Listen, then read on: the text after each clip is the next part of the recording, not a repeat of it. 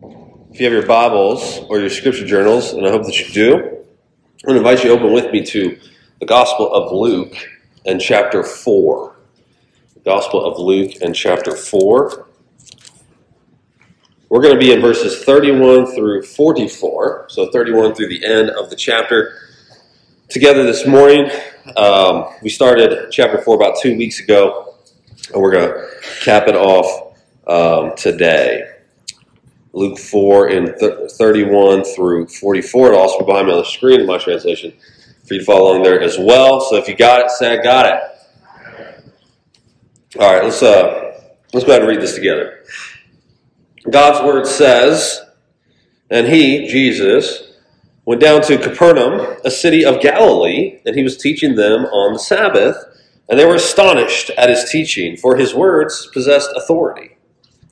And in the synagogue there was a man who had the spirit of an unclean demon, and he cried out with a loud voice, Ha! What have you to do with us, Jesus of Nazareth? Have you come to destroy us? I know who you are, the Holy One of God. But Jesus rebuked him, saying, Be silent and come out of him. When the demon was, had thrown him down in their midst, he came out of him, having done him no harm. And they were all amazed and said to one another, What is this word? For the, with authority and power he commands the unclean spirits, and they come out.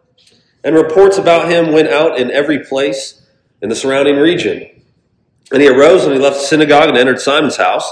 Now, Simon's mother in law was ill with a high fever, and they appealed to him on her behalf. And he stood over her, and he rebuked the fever, and it left her. And immediately she rose and began to serve them.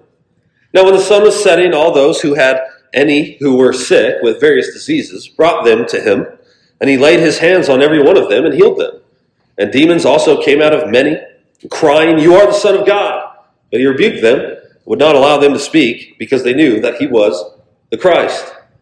And when it was day, he departed and went into a desolate place. And the people sought him and came to him and would have kept him from leaving them. But he said to them, I must preach the good news of the kingdom of God to the other towns as well. For I was sent for this purpose.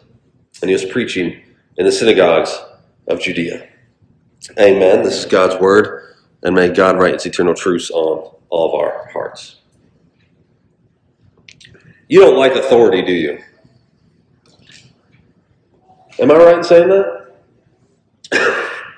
the math, I'm bad at math, but I know this math. The math of our age is authority equals bad, autonomy equals good. You think that's fair to say? Nobody wants to admit it. You know it's true. Okay? It's deeply written on the American conscience, isn't it? After all, the founding of our nation was based largely on rejecting the authority of the tyrant King George. Wasn't it? A flag we wave then as now has a coiled snake on it, and at the bottom, what does it say? Don't tread on me. When an external force outside of ourselves wants to impose something that we feel is stifling to our freedom, our first impulse is to invoke our rights. And those rights directly relate to our personal autonomy. Ralph Waldo Emerson said it this way in the 19th century The country is full of rebellion, the country is full of kings. Hands off. Let there be no control and no interference in the administration of this kingdom of me. But rejection of external authority isn't an American problem. It's a human problem. Back in Eden, a serpent slithered up to our first parents and said, Did God really say? Before casting doubt on God's goodness, isn't He withholding from you? He asked, Don't you deserve to cast off the authority of God so that you can be just like Him after all? That's where true freedom is found. And since then, humans have had a predisposition to cast off authority, or at best, with suspicion. And this human propensity is captured well in the last line of William Ernest Henley's poem Invictus when it says, I am the master of my fate. You know the rest. I am the captain of my soul. But really, it makes sense to reject authority, doesn't it? Who can we trust? To the forces of evil, he's a terror. To those in need, he's a champion. That being the case, we have in Jesus authority worthy of our full and unabashed allegiance and submission. Uh, we don't need to be afraid of his authority. We, we don't need to eye it with suspicion because he's able to possess incredible power and exercise it perfectly and compassionately. And so, what we'll find in his mighty arms is freedom. Whereas in autonomy, you will ironically only find chains. So, in our time together, I want us to consider three points because I'm a good Baptist, all right? And I'll tell you what they are straight away, all right? I'll give them to you straight away, all right? The authority of Jesus, the compassion of Jesus, and the invitation of Jesus. The authority of Jesus, the compassion of Jesus, and the invitation of Jesus. So let's first consider the authority of Jesus. This, I think, is fair to say, is the emphasis of the entire scene. Here we have from 31 to 44 three miracle stories, and each one points to Jesus' authority. He has authority over the spiritual forces, even the evil ones. He has authority over illness and disease, where he can simply rebuke sickness and it would flee. His authority is total and unlimited. Now, the scene opens with Luke telling us that Jesus went down from Nazareth to Capernaum, which was in Galilee. All right, and we're going to hang out in Galilee until Luke 9. Okay, that's where everything from here to Luke 9 takes place. And he literally did go down from Nazareth. So when you're reading the gospel, here's just a little cheese whiz for you, okay? When the gospels say that Jesus went up or down someplace, it's speaking more of changing elevations than going from north to south. So Jesus goes from Nazareth, which is 1,300 feet above sea level, down to Capernaum, which is 695 feet below sea level. So he did go down from Nazareth. And where is he? He is teaching in the synagogue, and the people are amazed at his teaching even before he performs a single exorcism or a miracle. Now we see in verse 32 that the people are astonished at his teaching. And why? Because his words possessed what? Authority. What is significant is from where his authority comes. Okay? These people in Capernaum were probably used to hearing various rabbis, and rabbis tended to teach uh, speaking never from their own authority. Okay? They would always quote other rabbis and scholars and, and would appeal to their teaching. They would say, like, like Rabbi so and so said, or there's a saying that goes like this. But they didn't teach from authority that they possessed within themselves. They appealed to others who came before them. And those people did the same thing, and on and on and we go. Even when you think of Old Testament prophets, what do they preface their words with? Thus says the Lord. They weren't prophesying from their own authority, and they knew it. They knew they were merely the mouthpiece of God, not the creators of the contents they delivered. But then you have Jesus, who walks in the synagogue, and he teaches, but he makes no appeal to anyone outside of himself. When Jesus teaches, he says, I say to you. You have heard it was said, but I say. Because he possesses all authority that is possible to possess. And he's the originator of truth itself. William Lane put it like this I recognize that cry. Jesus' words, presented with sovereign authority, which permitted neither debate nor theoretical reflection, confronted the congregation with the absolute claim of God upon their whole person. There's no debating with Jesus. There's just astonishment at his words. His words, they're authoritative. There's no haggling over terms with him. You accept what he said or you do not. But you certainly cannot alter them or rob them of their power or demands on your life. He speaks from authority because he possesses all that there is to possess. That's why people were astonished. They never heard anyone speak like this before. And Jesus was rejected in Nazareth because he spoke with authority, but the contents of his words the people did not like. That didn't make them untrue, did it? For, for they proved the truthfulness of his words with their rejecting actions. And, people still do that today, don't they? Reject Jesus' words. People reject Jesus' teaching today, just as they did in Nazareth, because they're confronting and convicting and challenging to our ways of life. And I wonder, what do you do with Jesus' teaching?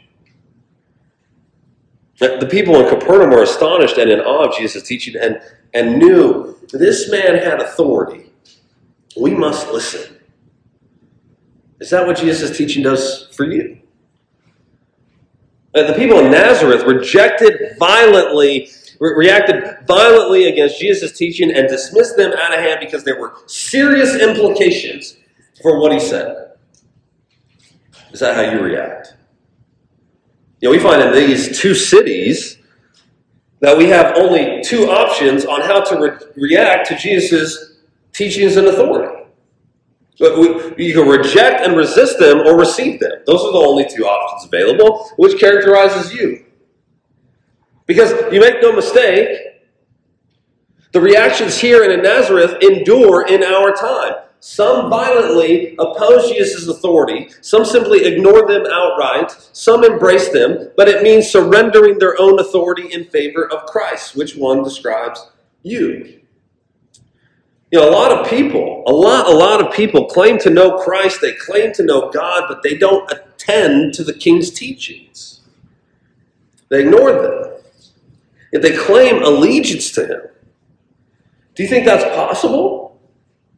Are we given that option?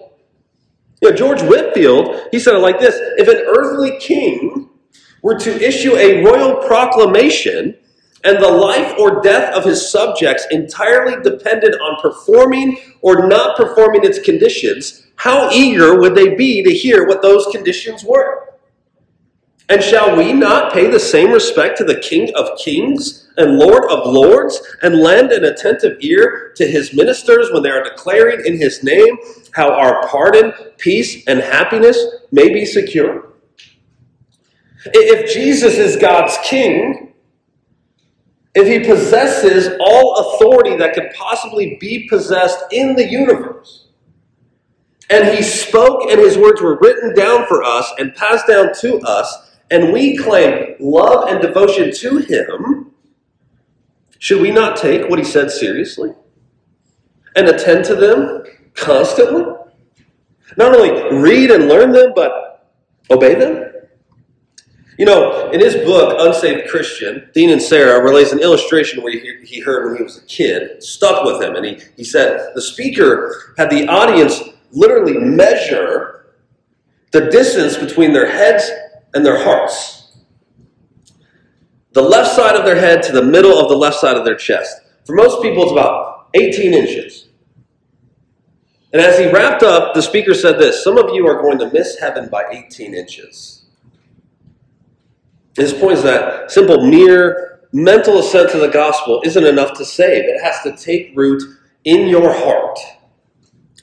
And once it takes root in your heart, you'll be transformed with renewed affections that sees a need for Christ and is conformed by Christ. And one of the principal ways that this happens is through His Word.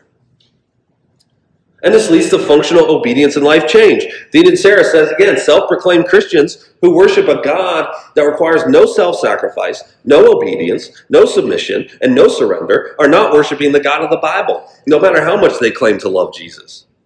In his own words, Jesus tells us what it looks like to love him. If you love me, you will keep my commands. If anyone loves me, he will keep my word. Many people want the good luck charm Jesus, not the sacrificial Lamb of God whose death requires action. That hurts, doesn't it? If Jesus had this kind of authority and we give him our allegiance, shouldn't we attend to the commands of the king? Like that, that's mere logic, isn't it? Is that not what good subjects do? It's not that disobedience will save us, but this striving towards obedience is evidence that Jesus did save us. It's, it's fruit of our confession. Because look, the next thing we see is someone recognizing Jesus, knowing he's the Holy One of God, and yet is not thus saved. Is that not what we see? The demon in this synagogue had the best theology in Capernaum that day apart from Jesus. But that didn't save him, did it? As James said, you believe that God is one, you do well. Even the demons believe and shudder. And that's clearly seen here. Don't you see that mere acknowledgement of God is not enough? Even saying one believes that Jesus is the Christ is not enough to save. The demons believe that, yet they are eternally lost. Your neighbors and your friends and your family members, they may all say they believe that Jesus is the Christ, that he alone saves, may be good citizens, have good church attendance and service records, and even good theology, and still not know Jesus. Mental assent must travel down to the heart, which flows out to functional allegiance to Jesus. Luke tells us that there's a man in the synagogue, he's possessed by this demon, and without prompting, he cries out, Ha! What have you to do with us, Jesus of Nazareth? Have you come to destroy us? I know who you are, the Holy One of God. And here is another confrontation between the kingdom of God and the kingdom of darkness. And the demon knows exactly who Jesus is, doesn't he? He knows Jesus is the Holy One of God. And this evokes fear from him. You see, look, look again at your Bible. You see how it says, if you're in the ESV, it says ha, H A, right? In verse 34. That this is an emotive response. And there's not a good English word to translate this. It means something like an emotional reaction of displeasure and surprise, but also fear. Jesus' mere presence causes the spirit to feel opposed and threatened, and he fears Jesus' power. The demon is desperate. He asks Jesus, Have you come to destroy us? This is, says Bock, a challenge to Jesus, saying, in effect, in order to get to me, you also have to destroy the man I'm possessing. The demon orders him, Can Jesus exorcise him and keep the man he is possessing from harm? And you know what Jesus does? He does just that. He silences the demon, he rebukes the demon, he commands him to leave the man who is unharmed in the process, and Jesus delivers him easily and quickly. And the people are amazed. Why were they amazed? You know, exorcisms were common in this time. But, but it, it, they were very involved and not very effective. You know, sometimes the exorcist would like put a ring under the nose of the person, recite this long, involved spell, splash water on their hands, or use root from a specific plant, and, and other incantations and trinkets. And it took a lot. And could very be complicated process. But then you have Jesus. What's he do? He's just commanded them to leave. And it fled. That's authority. That's power, unlike anything these people had ever seen. You know, in Martin Luther's great hymn, A Mighty Fortress is Our God, there's a line that goes like this The Prince of Darkness grim, we tremble not for him. His rage we can endure, for lo, his doom is sure. One little word shall fell him. And this is what happens here. One little word from Jesus, and the demons not only obey, they flee.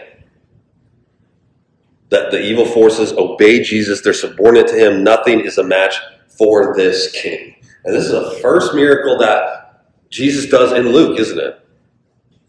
That's on purpose because Luke is communicating to us that Jesus brings a kingdom that opposes and defeats evil. He's the champion for those who are bound and oppressed by evil, as he said he would be in Nazareth. See, we might picture Jesus and the devil as being like these equal and opposite forces, right? Like in a battle for cosmic battle for supremacy. I've even seen it depicted, and I hope you haven't shared this on your wall, and I haven't seen it if you have, right? But online art where Jesus and Satan are like sitting across a table and they're in an arm wrestling match. This couldn't be further from the truth. This scene in Luke 4 evidences that Jesus and Satan are not equals by any stretch of the imagination, and Jesus struggles against no one. Jesus tells the demon to be quiet and get lost. And what does he do? He shuts up and he leaves. I mean, even the very sight of Jesus, the demon starts sweating bullets. By his mere presence, and they tremble and ask, Have you come to destroy us? Because it knows that Jesus can destroy it. And Jesus terrifies them. And think about this the demon possessed man, uh, demon possessed a man and spoke up here in the synagogue, and what were the results? The result was through the demon possessed man, Jesus' power was shown. Right? And the people marveled at the greatness of Christ, not the power of the demon. So, so what Satan tried to do to hinder Jesus, do you see? Actually served God's purposes. causing people to marvel at Jesus and his power. Jesus has no equal. Jesus is the power and authority in the universe, and Satan is not even in the universe of being on Jesus' level. Do you guys know that? Jesus versus the devil and his band of jabronis is like the 1992 U.S. Dream Team playing a pickup basketball game against the Sheboygan, Wisconsin School for the Arts. All right? It's like the American military went to war against the Boy Scout troop. All right, it's like if today in the Super Bowl, the Rams were playing the Pee Wee football team in the Little Giants movie that Rick Moranis was in. You remember that one? You guys getting the picture here? Not, my, not all my analogies are good, all right, but you get it, right? What's going to happen at the end of the age? Jesus is going to crush Satan's head with his boot like a gardener who sees a serpent trespassing and steps on his head, flings it into the tall grass. You need to know this. Because the world seems evil. Yes? And it seems dark. And it seems hopeless. And what comes across our TVs and our feeds is bad news. It even seems like bad news and darkness is rewarded. It's like, like the darker the better. The bleaker the better. The more divisive the better. This is what sells and gets clicked in 2022. But hear me, friends, and take heart. Things are not what they seem. Who does this world belong to truly? Who is in control really? You know, in the Civil War, when the Union Army pushed the Confederates back over the Potomac, one of Lincoln's generals wrote that the Army had finally pushed the enemy out of our territory and into his own. And this irritated Lincoln. He said to one of his advisors, Will our generals never get that idea out of their heads? The whole country is our soil. Jesus is the authority in the universe, and he has won, and he is winning, and he will win. Jesus is the light that has broken into the world, and the darkness has not overcome it. And if you've given him your allegiance, there's nothing to fear. Look how powerful he is. He is sovereign, he is good. And even when things things seem bleak, we're assured that all things will work for his glory and our good, and in the end, every sad thing will come untrue. And Satan will be fully and finally cast out. Is Satan and his band of flunkies prowling like a lion to see whom they can devour? Yes. Are they powerful? Yes. But Jesus is more powerful still. And the devil is on a very short leash. And on the other end of that leash, it's secure in the hand of this Jesus, who you can know and serve and be joined to. Klyne Snodgrass, who has an awesome name, said this The New Testament focuses on the devil and demon for only two purposes to say evil and death are defeated, and to warn us to not be beguiled by evil. Everyone knows about evil and death. Christians are people who believe Christ has already conquered both. You know, Donald Grey Barnhouse, I mentioned him last week. He had a great illustration of this. He said he once saw a small child and they were playing with a balloon. And when the balloon had no air in it was empty, uh, it was a small thing, right? You know, it just fit in the, the palm of, of the child's hand. But when the, when the child blew the balloon up, it, he said it was a frightening thing. It had a devilish face on the side of the balloon. He said the child kept blowing and blowing until the face was very large. And suddenly the balloon exploded. And all the child held in his hands was a handful of rubber with this distorted face reduced to almost nothing. And the child attempted to stretch out its face, but it lost its power to frighten. And Barnhouse says, as I reflected on this, he thought about what happened to Satan when Christ died and rose. He said the devil and his band of fiends had been defeated and disarmed by Christ, who made a public example out of them. We can thank God, said Barnhouse, that Satan was effectively put to open shame, exposed publicly. His overblown balloon burst, leaving him nothing but the messy remains of his grinning pretensions. This is what Jesus did. With his unmatched authority, he has defeated the devil. Do you believe this, friend? And this is good news for you. Not only in the future, but right now. It means that if you're in Christ, that whatever you're facing, or will face, Jesus is overcome. It means He will be with you through the trials and struggles. It means that whatever you're going through is for a purpose to mold you and shape you. There's great comfort in that, isn't there? What are you facing, beloved of God? Be of good cheer. Whatever it is, and no matter how great it might seem, Jesus is greater still. Because this is perhaps the most amazing thing about this section. Not only is Jesus shown to be maximally powerful and a possessor of all authority, not only is he shown to cause demons to tremble at the mere sight of him, but he's shown to be incredibly passionate and compassionate. This is what we see at our next point. Point number two the compassion of Jesus.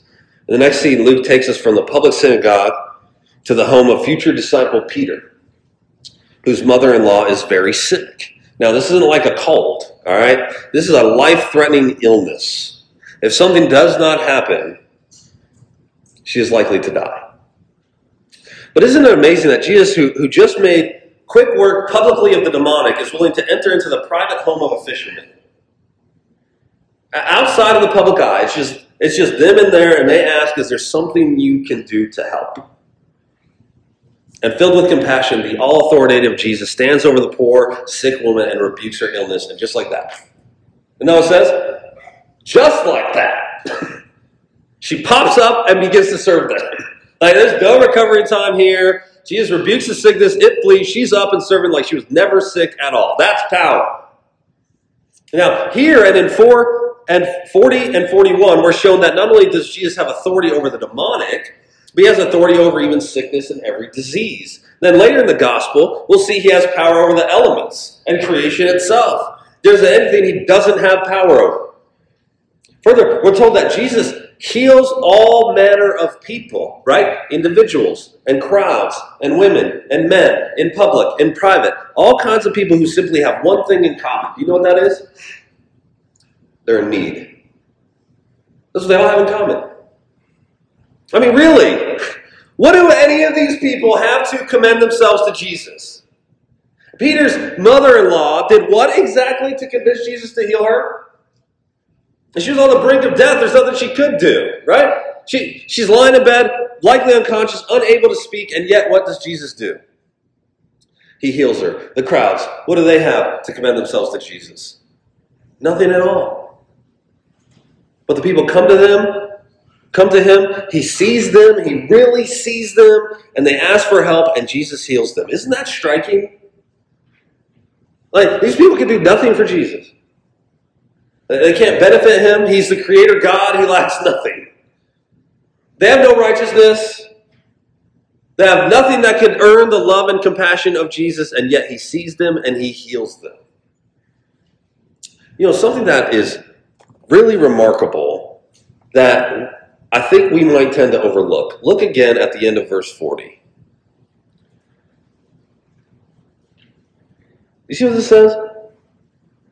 He laid hands, laid hands on every one of them and healed them. I just want you to ponder that for a moment. Because again, how much power does Jesus have? How much authority does Jesus have? All of it. Uh, we see in the Gospels that Jesus doesn't even need to be in the same room as someone to heal them. Right? Uh, we, we see in the case of the man with the demon in 33 through 35 and with Peter's mother in law that Jesus can merely speak and heal. Jesus doesn't need to touch anyone. That's how powerful he is. He can heal from a distance with a word, but he does touch them. That's how loving He is. Doesn't that astonish you? But this Jesus is simultaneously powerful and compassionate. If he were merely compassionate and not powerful, that would not be good news for us because he couldn't help us. And if we were he were sovereign and powerful yet felt no compassion for us, this wouldn't be good news either. For he while he directed history, he'd be doing so in such a detached way without considering us. But our triune God, we have both power and love both authority and compassion. And this is embodied in a person. It wasn't enough for Jesus to heal, He desired, he wanted to touch each and every one of them. He wanted them to feel his compassion and care. He, he could have waved his hand and healed the whole town all at once, right? Just like that. Every illness would be cured, every demon would have fled, but he didn't do that, did he? He went one by one, image bearer by image bearer, and he personally looked them in the eye and he touched them and he healed them. The people saw Jesus as powerful, approachable, and kind. They didn't need to hide. They felt safe when they approached him. And you must know that this same Jesus can be approached by you too. And he can be asked to help. And his heart will be moved towards you.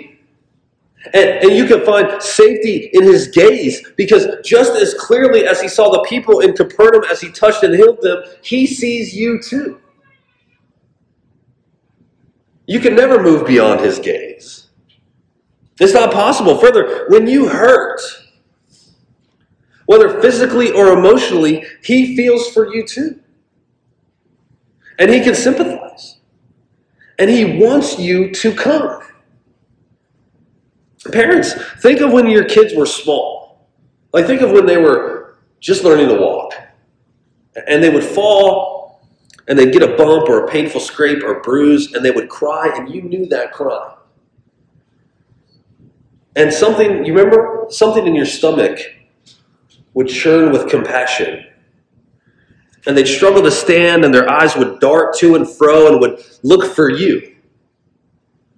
And when their eyes located you, they would rush as quickly as their chubby new legs could take them, with arms raised in anticipation of you scooping them up, bringing them close, and telling them it will be all right. And as you, if you, as an imperfect parent, can love like that, how do you think the very embodiment of love Jesus Christ feels for sinners who know their need and go to Him? It blows away any earthly parent love. His compassion, we're told from Scripture, is from the guts. It's from the very center of his being, and he has that for you. And he wants you to come to him with your, with your legs that are still learning to walk in his ways. Do you know this? What are you what are you going through right now, I wonder? What are you struggling with? What's keeping you bound and in chains? What, what sin seemingly won't let you go? What is making you fearful or anxious? What's making you feel ashamed? What is it that makes you feel like there's no hope or end in sight. Take it to Jesus. I want you, everybody look, look at me, okay? If you feel like you somehow will be a burden to Him, or your problem is too small or too big, or you feel too sinful or dirty to go to Him, I want you to hear me as clearly as you can. And I say this with love. Those are lies from the pits of hell. Jesus is not repulsed by you. He is never bothered by you. He is not, you are, you are not a burden to him. He's not too busy for you. In fact, he delights in your coming to him. That brings him joy. Your coming in brings him joy. His desire is for you to lean wholly on him and for him to be your champion, don't you see? He wants you to see that you are weak and needy, but he is strong and has no lack. He is both powerful and kind, and you can never exhaust. Even if you had a thousand lifetimes, you could never exhaust his grace and love towards you. Never. In his book, Gentle and Lowly, Dane Ortlund, he says a lot of incredible things if you've read it. If you didn't get a copy of this book, visit the bookstall and just take it. he says this Christ's heart is not drained by our coming to him. His heart is filled up all the more by our coming to him. To put another way around, we hold back, lurking in shadows, fearful and failing. We miss out not only on our own increased comfort, but on Christ's increased comfort. He lives for this. This is what he loves to do. His joys rise and fall with ours. And he says this I love this. Jesus Christ is closer to you today than he was to the sinners and sufferers he spoke with and touched in his earthly ministry. Through his Spirit, Christ's own heart envelops his people with an embrace nearer and tighter than any physical embrace could ever achieve. Isn't that something? Isn't that wonderful? He's so compassionate that he cares deeply for you and so powerful that he could actually do something about it. And what more proof do we need than the incarnation and cross that he loves us more than we can ever imagine? Will you thus come to him? And will you thus serve him? And will you thus allow an encounter with him, this incredible Savior and King, alter the way that you live? He invites you to come at all times to him and live in him and for him. And will you go to him? This brings us to our third and final point. Point number three the invitation of Jesus. Jesus is clearly someone who could be approached, yes.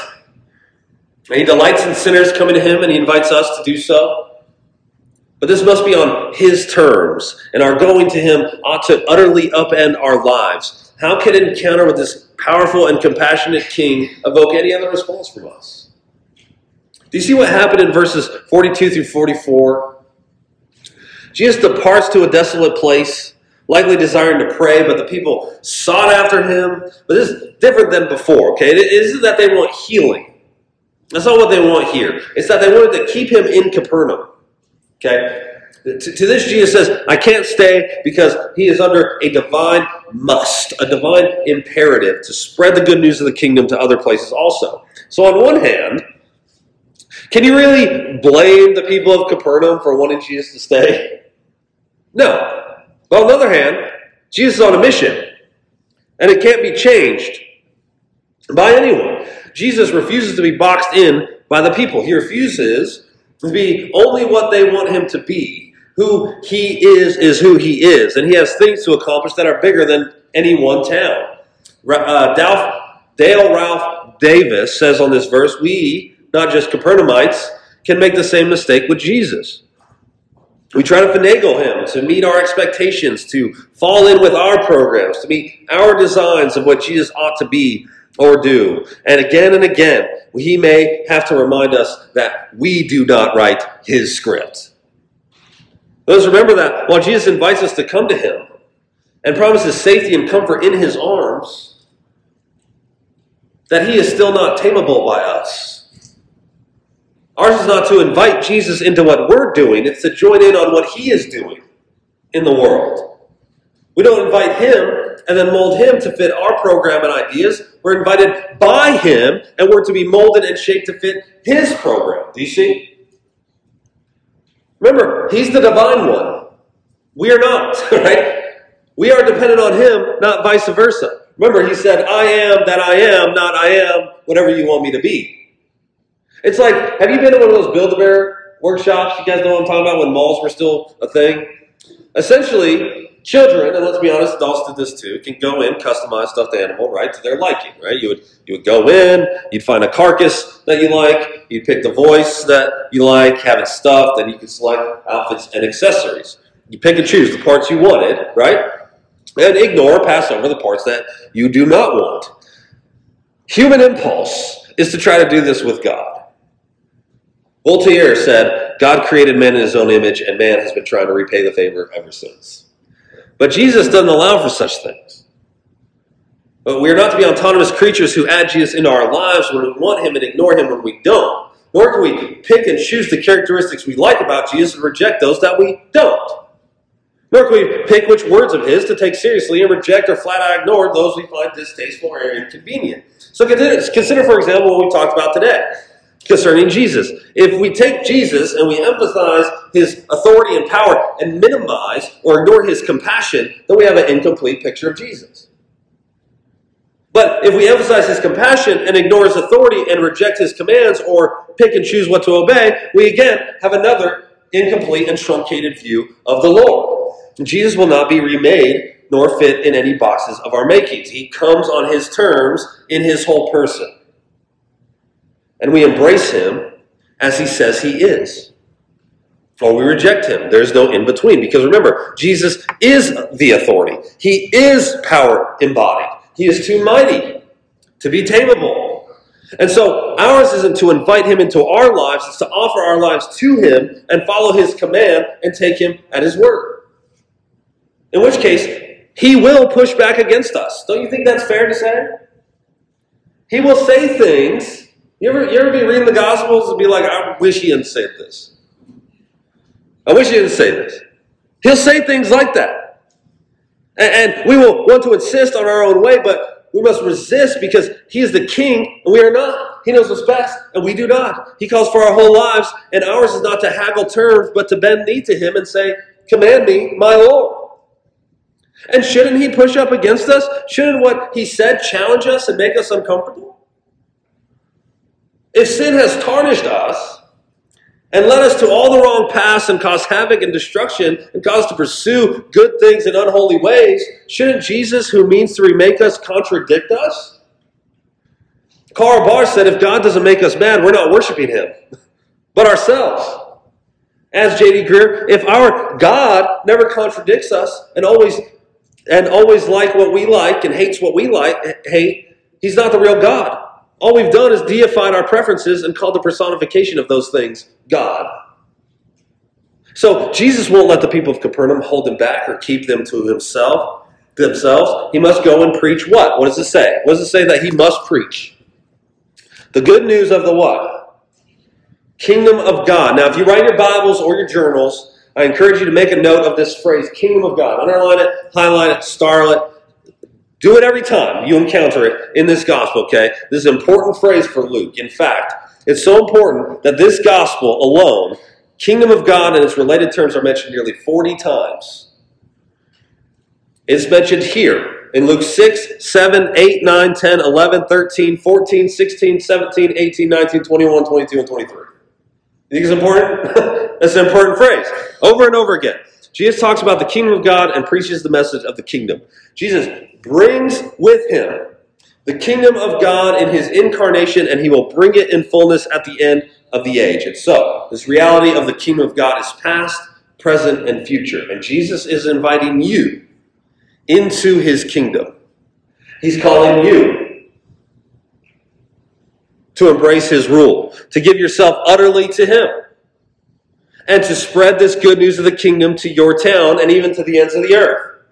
His divine imperative to preach the kingdom becomes your divine imperative to preach the kingdom. Leonard Sweet said this By healing the sick and casting out demons, Jesus was effectively saying, This is what happens when God is running the world. This is what it looks like when God is king of the earth. The time has come. The dominion of God is breaking into the present. This is what happens when God becomes king on earth as he is in heaven. And contrary to popular opinion, God's rule will benefit the most unworthy. To put it in a sentence, Jesus is God's future in a person. This is what his healing announced to encounter Jesus as to encounter God's rule in human form. Have you, friend, encountered this glorious, powerful, authoritative, compassionate, box breaking Jesus? Then what's left to do is bend your knee to Him and begin a lifelong journey of being remade by Him. And join Him on what He's doing in the world. And as He remakes you, He plans to remake the whole world. And He wants you to be part of it. This isn't because He needs you or me, but because He loves you. What, what greater mission could you give yourself over to than this? Because here's the thing we've talked about this repeatedly over the last several weeks. You're going to make a decision. You know this? Today, you will make a decision on which kingdom to follow. And there's only two choices the kingdom of darkness or the kingdom of God. And you'll make that choice today, and you'll make it tomorrow, and you'll make it next week, and you'll make it every day for the rest of your life. And how you live will be evidence of what you've chosen. And where you run to when life is hard and when you've blown it will be evidence of what you've chosen. So, what will it be? You know, and here's the other thing your neighbors and your friends and your coworkers and family members have to make this choice too. And a lot of them are making the wrong choice. And a lot of them are serving the kingdom of darkness. And a lot of them are still enslaved by their sin. And a lot of them, if they saw Jesus approaching, would hide in shame and fear.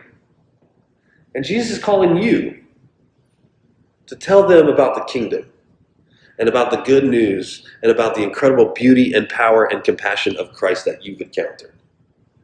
Will you tell them? Jesus is inviting you in this moment and at all times to see his authority and to submit to him, call on his name, and live in obedience to his word. He is inviting you to see his power, to know that he holds all things in his hand, the same hand that was pierced for sinners like you and like me. To see that his power is matchless, which means there's nothing you are bound by or struggle with that he can't overcome or relate to or be your strength in the midst of. He's inviting you in the midst of your pain and sorrow to go to Him and find safety in His compassionate arms. He's inviting you to take Him on His terms for who He is because He is greater than you could possibly imagine. And He is inviting you to be part of what He's doing in the world and be an emissary for a better kingdom in the midst of a hostile world. Would you come to Him again or for the first time? This is, this is what I want you to leave with today. Jesus is glorious. It's very simple. Jesus is glorious and powerful and beautiful and compassionate. He is everything. He must be everything to you. Only He can satisfy. He is hell's terror, but He can be your champion. Now, allow me to close with one of my favorite quotes from someone who has quickly become one of my favorite characters from the last few hundred years of Christianity. His name was Robert Murray M'Cheyne. He's a Scottish pastor. He died at the age of 30, but he left an incredible mark during his short time on the earth. I want you to listen to this quote and then we'll pray together. This quote comes from a letter he wrote to his friend. He said, Learn much of the Lord Jesus. For every look at yourself, take 10 looks at Christ. He is altogether lovely. Such infinite majesty, and yet such meekness and grace. And all for sinners, even the chief. Live much in the smiles of God, bask in his beams. Feel his all seeing eye settled on you in love, and repose in his almighty arms. Let your soul be filled with a heart ravishing sense of the sweetness and excellency of Christ and all that is in it. Let the Holy Spirit fill every chamber of your heart. And so there will be no room for folly or the world or Satan or the flesh.